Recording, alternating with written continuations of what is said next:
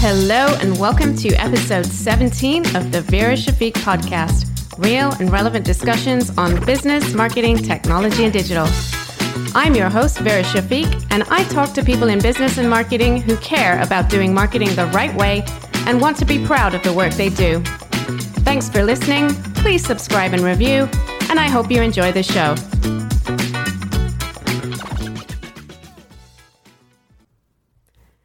And talking of doing marketing the right way, are you a digital marketer looking to sharpen the saw when it comes to your professional skills? In that case, I highly recommend the University of Florida Digital Marketing Certification. I'm honored to be a member of the steering committee for this program, which has been developed for marketing professionals of all levels and teaches you how to apply principles and techniques that drive success in marketing in the digital age. In this course, you'll get to solve real world challenges and use practices developed by top companies, while digital marketing experts and professional instructors guide you through every step. Visit the link in the show notes for more info. And now let's dive into this week's episode. Hey everyone, today I wanted to talk a little bit about the different types of customer data that businesses can have at their fingertips and how they should be using different types of data, as well as touching on the deprecation of third party cookies and how that's going to affect third party data going forward into 2022. So, a lot of people are talking about first party data, but um, today I wanted to kind of unpack some of the different types of data that we could be working as working with as marketers. So, uh, first of all, let's let's touch on what first party data is because you know this is what we hear. It's the most valuable type of data. It's the data that stands the test of time. So, what is first party data, and why should you be gathering it? Well, first party data is a variety of data points gathered about your customer or your prospects. And usually there's uh, one of about four different ways that you can gather this data. So it's either by having a pixel on your website or your app, and this pixel will track the behaviors and interests of anyone who comes to your website. So, you know, whether they browse one page or five pages, how long they spend on your website, if they abandon cart, if they purchase, and um, all other kinds of data points. The other way of capturing first party data is by uh, getting their email address or their text num- their phone number or uh, any kind of contact data that you get from your customers and store it in your CRM. Usually it's an email address. And then of course, you know, there's your list of newsletter subscribers. Again, that would be an email address. Or there's also social media data that you can gather through your social media channels. And again, all of this first party data will get stored in your CRM and become a kind of a profile on your customer data set.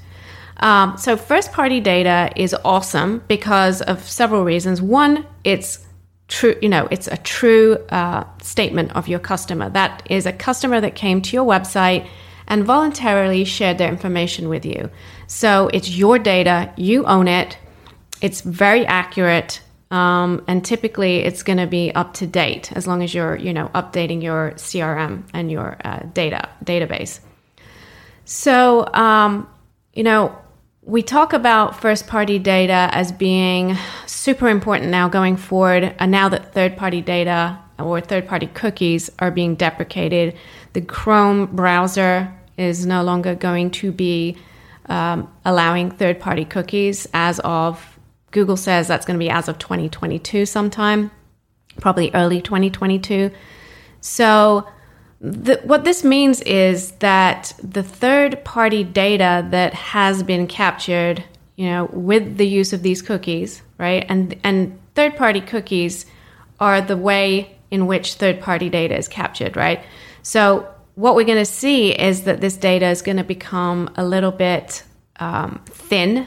We're going to see uh, holes in third-party data as the deprecation of cookies matures, and you know, the longer we go without cookies, the less effective third-party data is going to become. So um, we want to really think about our data on different levels and figure out ways to leverage the different types of data that we have on our customers and our prospects and really work smarter with the data that we have and work towards a strategy that's going to be future proofed and allow us to grow and scale as a business without having to rely on third parties. So, um, we talked a little bit about first party data and what that is. And again, you know, the best way to kind of make that strategy watertight is to give your uh, website visitors, visitors as many opportunities as you can to share their email address or phone number with you on your website. So, you know, this means offering lead magnets. This could be free downloads, free information, uh, free consultations, uh, anything that's going to be a valuable exchange between you and your prospects and customers on your website. So, um, typically, someone who lands on your website isn't going to be a customer, but you have to offer them something that they feel is worth giving their email address in return for. So, you need to figure out what that is and create, you know, a newsletter sign up form or a email sign up form on your website that allows them to share this data with you voluntarily. And once you get this data, there's plenty of things that you can do with it, and we'll talk a little bit more about that um, in a second. Um, let's move on to a type of data that isn't talked about as much as first party data, but, but which can be super valuable um, to brands and businesses, and that's second party data. So, what is second party data? That is someone else's first party data that you obtain and use for your own purposes. Now, it's data that you can get from other companies or publishers who have an audience set that you're interested in. So, um, you know, the way that you can obtain this is obviously you can pay for it. You can um, forge relationships with publishers and other brands and companies uh, whom you're interested in because they they own a first party data set that could be valuable to you as a business, and then you know you can uh, strike a deal on that by p- paying a certain amount of money or potentially exchanging your data, your first party data with them, them, so that you can have kind of a, a mutual and beneficial exchange.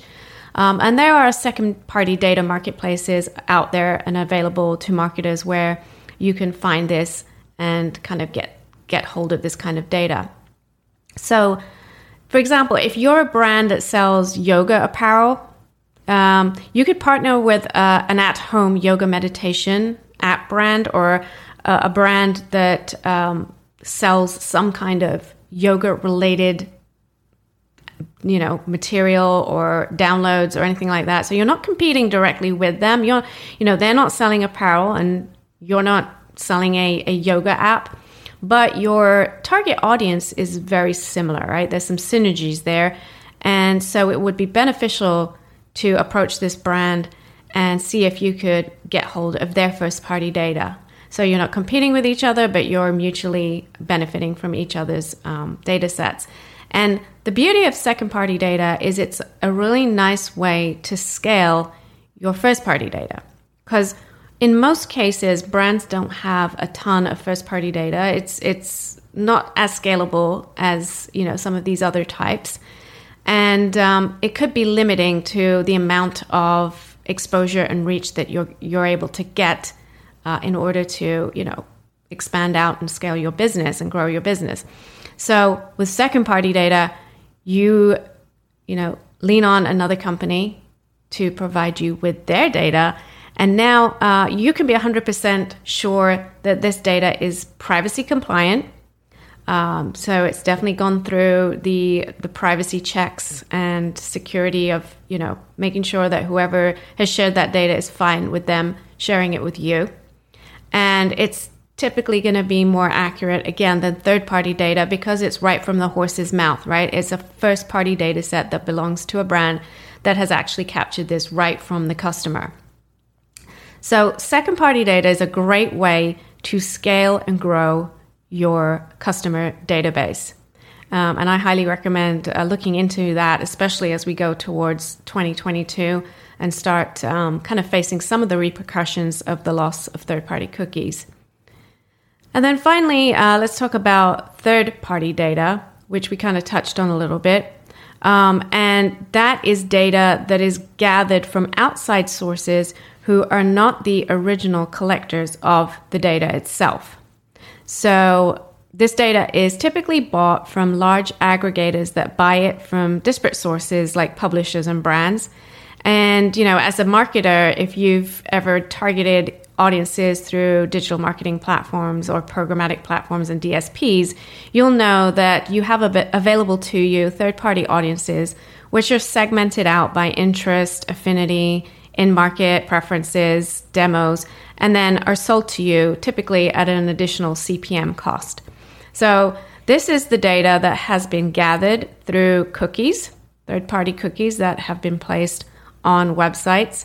And this is the data that potentially is going to become less and less trustworthy, less and less robust, and less and less accurate, um, especially with the deprecation of the third party cookie. So, um, you know, traditionally, third party data has been used by most marketers. I, I don't know any marketer that, that hasn't used third party data. And the reason being, it's just a great way to scale your marketing campaigns. It's quick and easy to obtain. It allows you to reach audiences that you otherwise would not have been able to reach. It allows you to test audiences that, again, you wouldn't have been able to, to test uh, using your first party data or even your second party data. And uh, especially performance marketing folks uh, who are looking for, you know, quick results, direct results, looking for conversions and sales rather than uh, branding effect, uh, have been used, you know, have been used to using third-party data really heavily, and uh, it's been uh, it's been a, a, pretty effective way of getting traction and performance on campaigns. Um, the other great thing about it is it's highly scalable, which I mentioned, and um, you can then use that data to create lookalike audiences from your first-party data. So again uh, it's very useful to enrich your existing data set with. Now, um, if you're a CPG brand, for example, who relies heavily on retail media such as Amazon, Walmart, you may not have access to the first party data that I talked about earlier and that I said was so valuable and that you should really work hard to capture. Because as we know, the platforms, um, the marketplaces such as Amazon and Walmart, uh, typically don't share their first party data. Well, they don't, right? It's a black box. So you, as a brand, do, do, not get insight into who your customers are if they bought on a platform such as Amazon. So, as a CPG brand of this kind, of this breed, you you really do need third party data to some extent. So again, you know, there's no silver bullet to saying, okay, let's just do away completely with the third party data targeting. But you know, these are use cases where third party data still is going to be needed and um, will still need to be uh, leveraged. So, um, you know, what we do know about third party eh, third party data is it's not people based, right? And by this I mean it really isn't um, foolproof in the sense that it only tracks people on the cookie level and that's the browser level. So, if, for example, someone has viewed someone's website on a mobile phone and then went ahead and purchased the product on their desktop, that data has been lost, right? We've lost the trail of tracking, and the cookie does not therefore, uh, you know, partake of that that particular behavior that happened, and therefore, third party data isn't necessarily the best and the most accurate type of data to use. It never really has been, but um, you know, it's been good enough for us for for marketers to be able to get you know good results and to be able to to use it and and target and expand their their campaigns. So, having said all of this, what is the best strategy for collecting data and making the best use of it?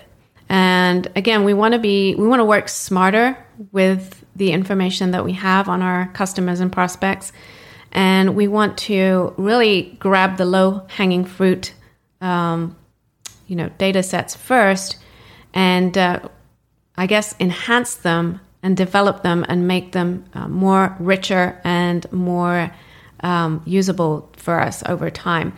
So uh, there's a type of data that I didn't mention yet, and it's something that, again, isn't talked about as much as first party data and third party data, and that's zero party data.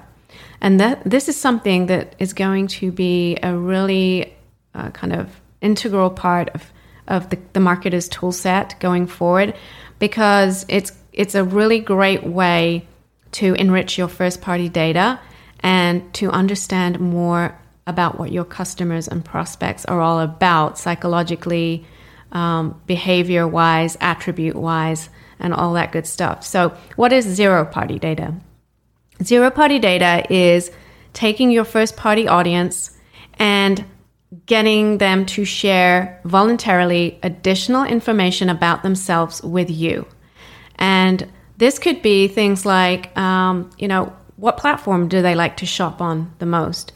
What is their favorite type of product in your um, product line that they like to buy.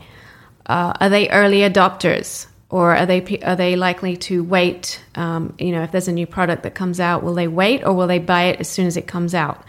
Uh, how loyal are they to your brand? What do they like to purchase um, on sale versus you know things that they don't particularly wait for to go on sale?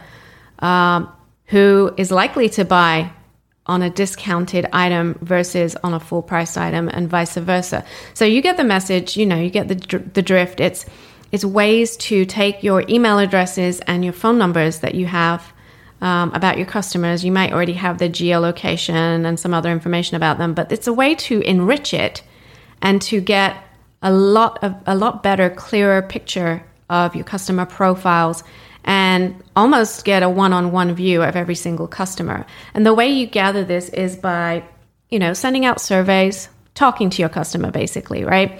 Send them a survey, put a poll up on your website or on your social media channels. Um, put up a pop up, uh, an exit pop up on your website that may ask them some questions before they leave.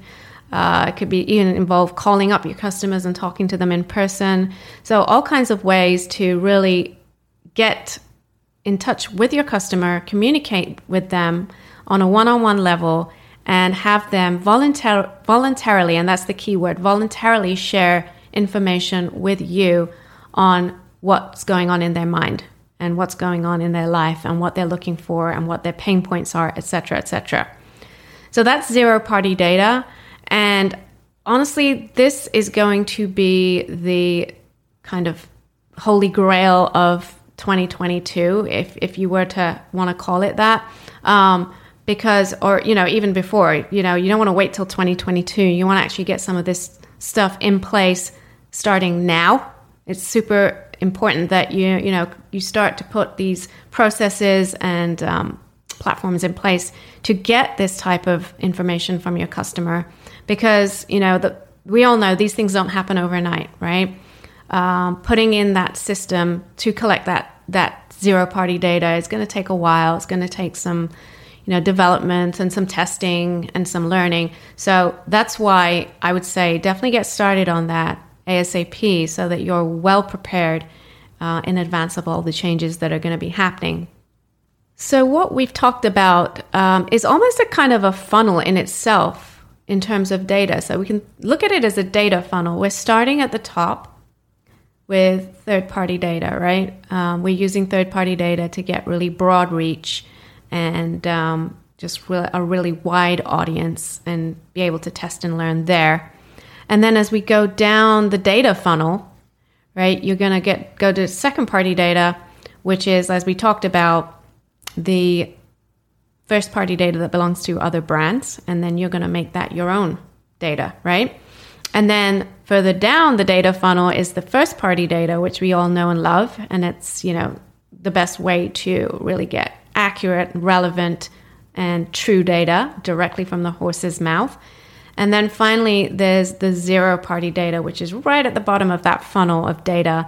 And the zero party data is the enriched, enhanced first party data that gives you a really clear look at your customer profiles to understand what they're all about and how you can help them going forward.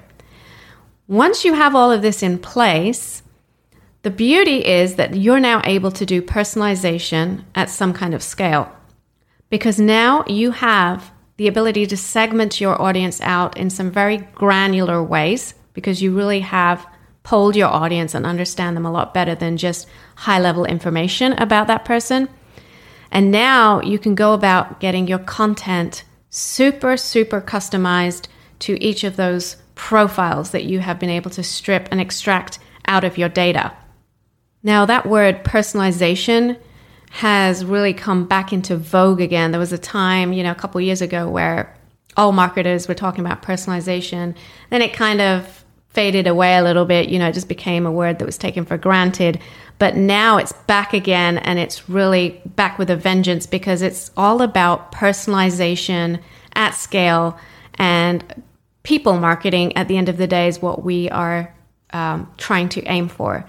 And by people marketing, I mean we're marketing to individuals almost, or at least small, small segments of people who have specific attributes, traits, uh, psychographic um, kind of uh, profiles. And so, w- you know, personalization, I think, is going to be the word of 2021 and 2022. It's like it's it's just the big um, kind of elephant in the room that really needs to be addressed at this point.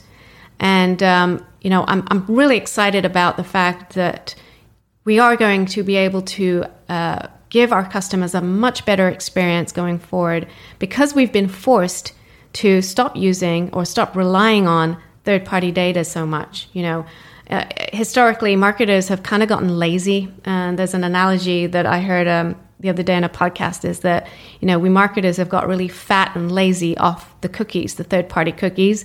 And it's time for us to wean ourselves off those cookies, right? It's time for us to get healthy and um, try and, you know, stop relying on those third party cookies because at the end of the day, it's not doing us as, as much good as, as we think it is.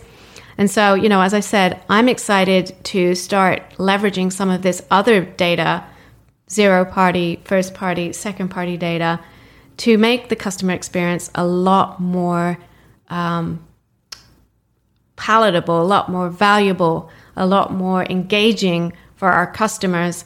And, um, you know, being able to do it in a, in a pretty robust and intuitive way.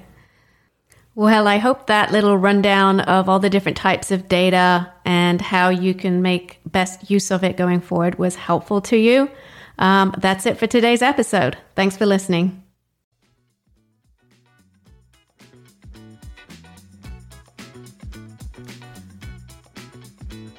Well, that's it for today, folks. Thank you so much for listening, and I hope you enjoyed the show. If you did like what you heard, please subscribe to catch more episodes and I'd really appreciate it if you'd leave a review and share with your friends and colleagues. Visit my website at verashafiq.com, connect with me on LinkedIn, Instagram, and Clubhouse, or send me an email. I'd love to hear from you. Until next time.